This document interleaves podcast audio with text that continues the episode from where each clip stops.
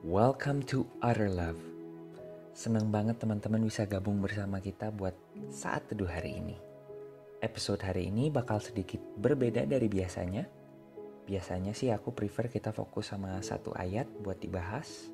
Tapi untuk topik kali ini kita bakal ngeliat sekaligus 8 ayat. Kalau mau, bisa dicatat dulu ya ayat-ayatnya. Silahkan di pause.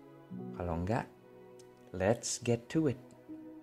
Mazmur 103 ayat 8, Yesaya 61 ayat 8, Roma 3 ayat 23, Yohanes 3 ayat 16, 2 Korintus 5 ayat 21, Efesus 2 ayat 8 sampai 9, Yohanes 19 ayat 30, dan Yohanes 14 ayat 6. Dengan 8 ayat ini, tanpa mendalami kata per kata, kita bakal ngebahas seluruh naratif Alkitab versi fast forward. Dan hari ini kita bakal coba untuk menjawab pertanyaan ini. Jika Tuhan Maha Pengampun, mengapa tidak semua orang diselamatkan? Maksud pertanyaan ini adalah kalau Tuhan Maha Pengampun, bukannya dia harusnya sanggup mengampuni semua orang? Apalagi kalau orang itu menjalani hidup baik-baik aja. Nggak mencuri, nggak membunuh, orangnya sayang istri, sayang anak, sering bantu orang susah, masa orang kayak gitu nggak masuk surga? Mungkin kalau sekilas ini kayak semacam pertanyaan jebakan gitu. Tapi this is a very important question. Pertanyaannya masuk akal banget. Dan memang tugas kita untuk mencari jawabannya. Puji Tuhan, Alkitab ada jawabannya. Mazmur 103 ayat 8. Tuhan adalah penyayang dan pengasih, panjang sabar dan berlimpah kasih setia. Yesaya 61 ayat 8. Sebab aku, Tuhan, mencintai keadilan. Menurut kedua ayat tersebut, Tuhan Maha Pengasih, Penyayang, tapi Tuhan juga memiliki sifat yang adil. Jadi, teman-teman mungkin kenal sama orang yang jujur, sayang istri, sayang anak, sering bantu orang susah. Tapi, kecuali orang itu nggak pernah berbuat dosa seumur hidupnya, nih, aku kasih suatu gambaran aja deh. Misalnya, aku sehari dosa tiga kali. Iya, kenyataannya aku yakin sih secara rata-rata aku dosanya lebih dari itu. Tapi anggap deh minimal tiga kali. Tiga kali 365 hari dalam satu tahun. Terus dikali, ya jika Tuhan menghendaki aku panjang umur di atas 70 tahun. Tapi kita anggap rata-rata orang usianya 65 tahun deh. Jadi tiga dosa sehari dikali 365 hari dikali 65 tahun. Totalnya 71.175 dosa yang aku seorang sendiri bawa ke surga loh. Berarti kalau semua dalam tanda kutip orang baik masuk surga karena perbuatan baiknya, surga bakal dipenuhi dosa dong. Dan kenyataannya satu dosa udah lebih dari cukup buat mendiskualifikasi kita dari surga. Tuhan begitu holy, begitu sucinya. Satu dosa aja cukup untuk mendiskualifikasi kita. Satu. Jadi, ayat kayak Roma 3 ayat 23 menekankan bahwa semua orang telah berbuat dosa. Kita semua sudah pernah berdosa, jatuh dalam dosa dan telah kehilangan kemuliaan Allah. In other words, perbuatan baik kita gak bakal pernah cukup buat nyelamatin kita. Nah, jadi yang buat bingung tuh gimana Tuhan meresponinya? Ini kan kayak jadi dilema gitu. Sebagai sang penyayang atau sebagai sang hakim yang harus mengadili. Di satu sisi Tuhan penyayang, nggak tega memusnahkan kita. Tapi di sisi yang lain, dia adil dan tidak mungkin dia tidak mempertanggungjawabkan kesalahan. Maksudnya kesalahan-kesalahan kita. Tuhan musnahkan aja deh umat manusia. Dan Tuhan ciptain ciptaan yang baru.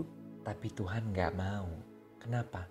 Karena begitu besar kasih Allah akan dunia ini. Yohanes 3 ayat 16. Makanya ada satu alternatif lagi dari Tuhan. 2 Korintus 5 ayat 21. Dia, maksudnya Yesus Kristus, yang tidak mengenal dosa dibuatnya menjadi dosa karena kita. Supaya dalam Yesus kita dibenarkan oleh Allah.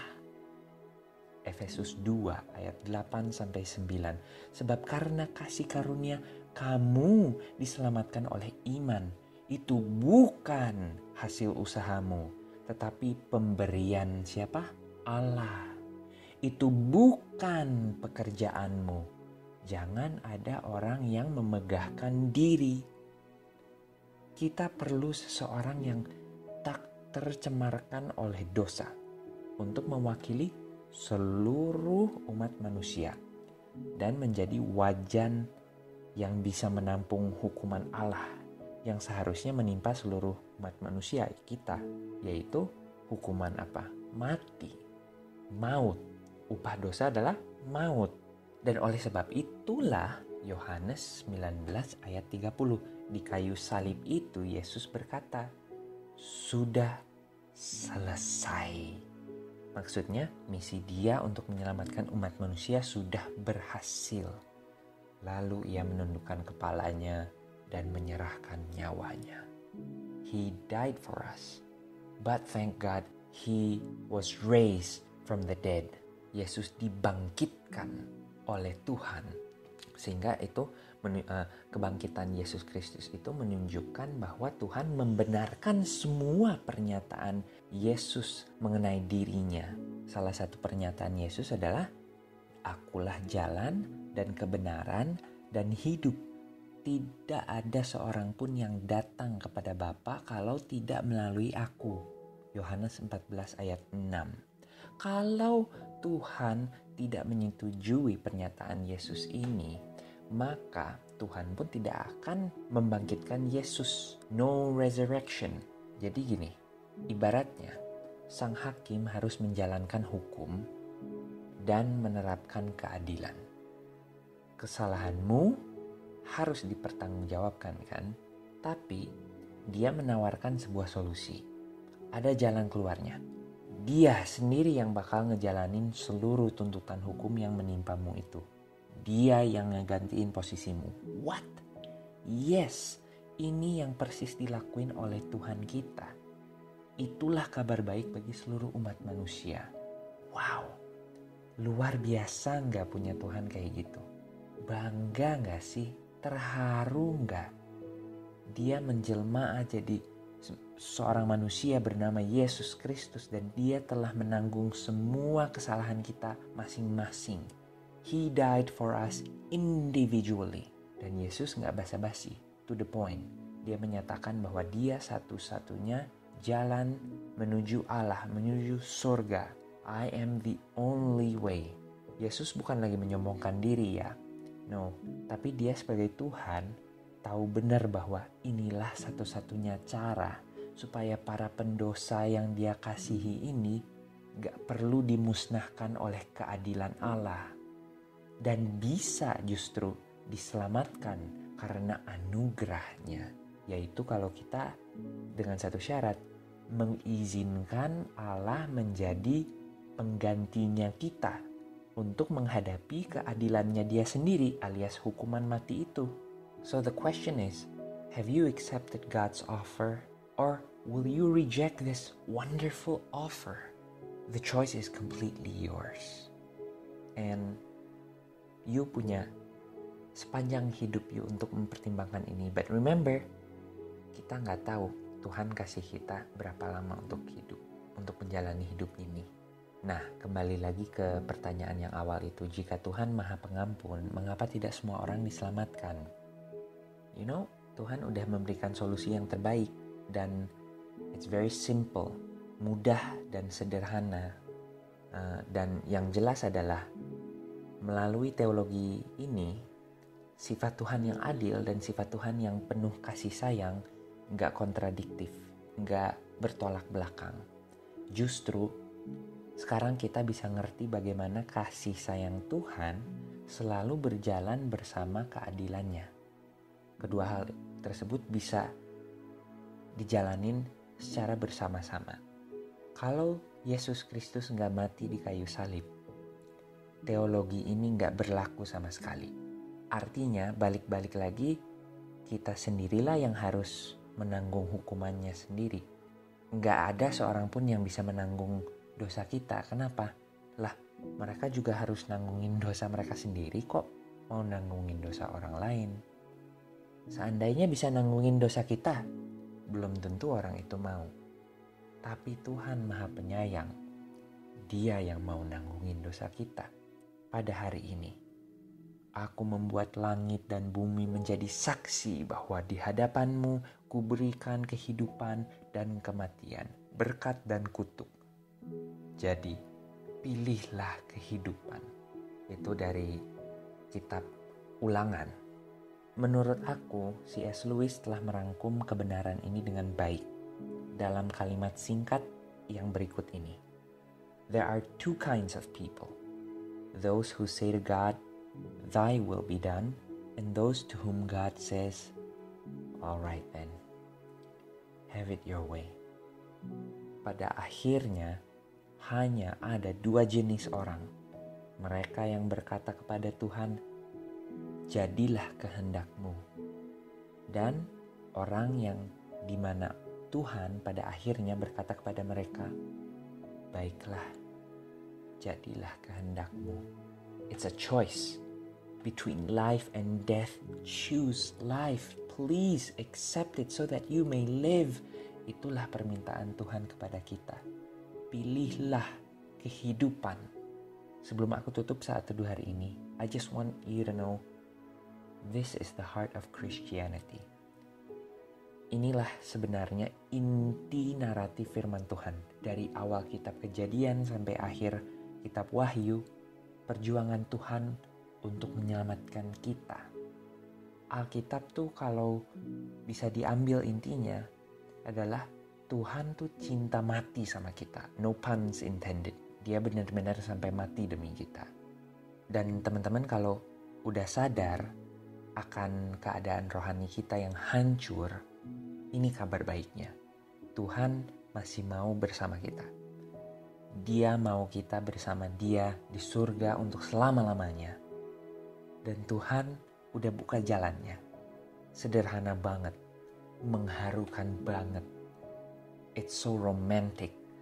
Dan kalau teman-teman pelajari sejarah, ini nyata banget. Yesus, penyalibannya, semua nyata. Silahkan di cross check. So, if it's okay, I wanna pray for you. Whoever you are, wherever you are, di mana pun kau berada, bagi yang ingin memperbarui hubungannya dengan Tuhan, atau bagi yang baru pertama kalinya menyadari hal luar biasa yang telah Tuhan lakukan dalam hidupmu, dan ingin menerima keselamatan yang ditawarkan oleh Tuhan sendiri, aku pengen kamu untuk mengucapkan doa ini bersamaku. Tuhan, terima kasih Tuhan atas segala yang telah kau lakukan demi bisa bersama kami. Tuhan, aku mau menerima keselamatan yang telah Kau tawarkan melalui Yesus Kristus. Yesus, Engkaulah Tuhan. Aku menerimamu sebagai Tuhan dan Juru Selamatku tolong jamah hatiku. Terima kasih atas anugerahmu. Aku tahu aku telah hidup dalam dosa. Ampunilah aku melalui pengorbanan yang telah kau lakukan 2000 tahun yang lalu. Kini aku telah dibebaskan dari hukuman atas dosa-dosaku mulai hari ini sampai selama-lamanya. Dan aku ingin hidup untukmu dalam kasih-Mu. Dalam nama Tuhan Yesus Kristus. Amin. Thank you so much guys. Tuhan memberkati dan menyertaimu. Sampai episode berikutnya. Blessings.